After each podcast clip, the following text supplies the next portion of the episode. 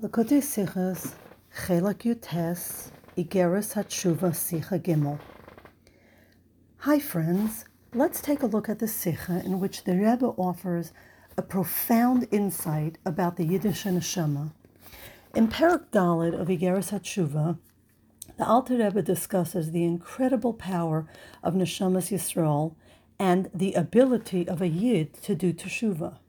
The Alter Rebbe quotes the pasuk, "Ki chelek Hashem amai," Hashem's portion is His people, to emphasize the greatness of the neshama, whose source is in the name Havaya, Pnimius, essential and internal.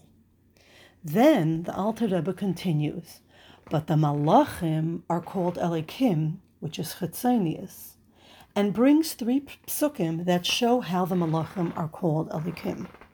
The Rebbe's father has a series of comments on these three psukim. The Rebbe's father explains that these three psukim, which bring out the point that malachim are called elikim, refer to three levels of malachim, seraphim, chayes, and ifanim, in descending order, which represent the worlds from which they are sourced, Bria, Yitzira, and Asiya.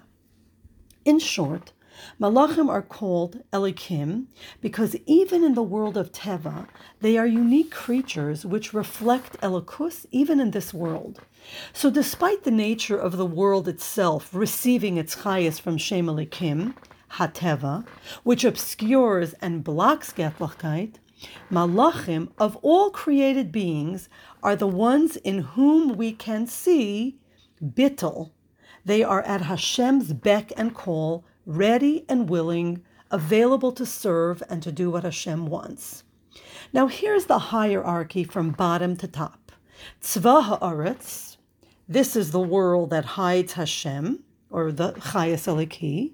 Tzva HaShamayim, which is a bit more refined, you can sense the Chayas Eliki, as the pasuk says, "Se'u mare mi bara'ela." Lift your eyes up to the heavens and see who created this world. You can glimpse, or you can feel, you can sense that there is a creator. Then you have the malachim, in which the chayas aliki is so obvious that they are called alikim. Now, if the Alter Rebbe is trying to make the point that the neshama of the Yid has such great power that it makes it possible to do teshuvah, why would we focus on the fact that malachim are called elikim in the hierarchy of creation, a reflection of their source, of their chayas, yet Yidden, whose chayas is from Shem Havaya, are not called Havaya? In fact, this discussion almost makes it sound as if the Malachim are on a greater level than Neshamas Yisrael. So here is the amazing point. The fact that Yidden have a neshama that is sourced in the name Havaya, bypassing the limitations of Teva, is an obvious fact in this world. We are kifsa achas ben shivim ze'evim vihi mishtameres, like a single sheep among seventy wolves, and the sheep is protected as, as great as the threat is, we're still protected. Yidden as a community are never subject to the rules of nature, and even every individual Yid is blessed by Hashem to live in a manner that defies the world's rules and limitations.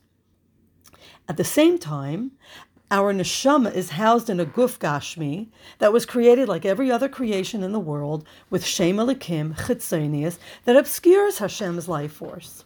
Yet, despite that fact that our bodies go do go through this process like every other physical being, our neshamas bypass the system of tzimtzum and gradation, this process whereby each created being loses its overt connection to Hashem.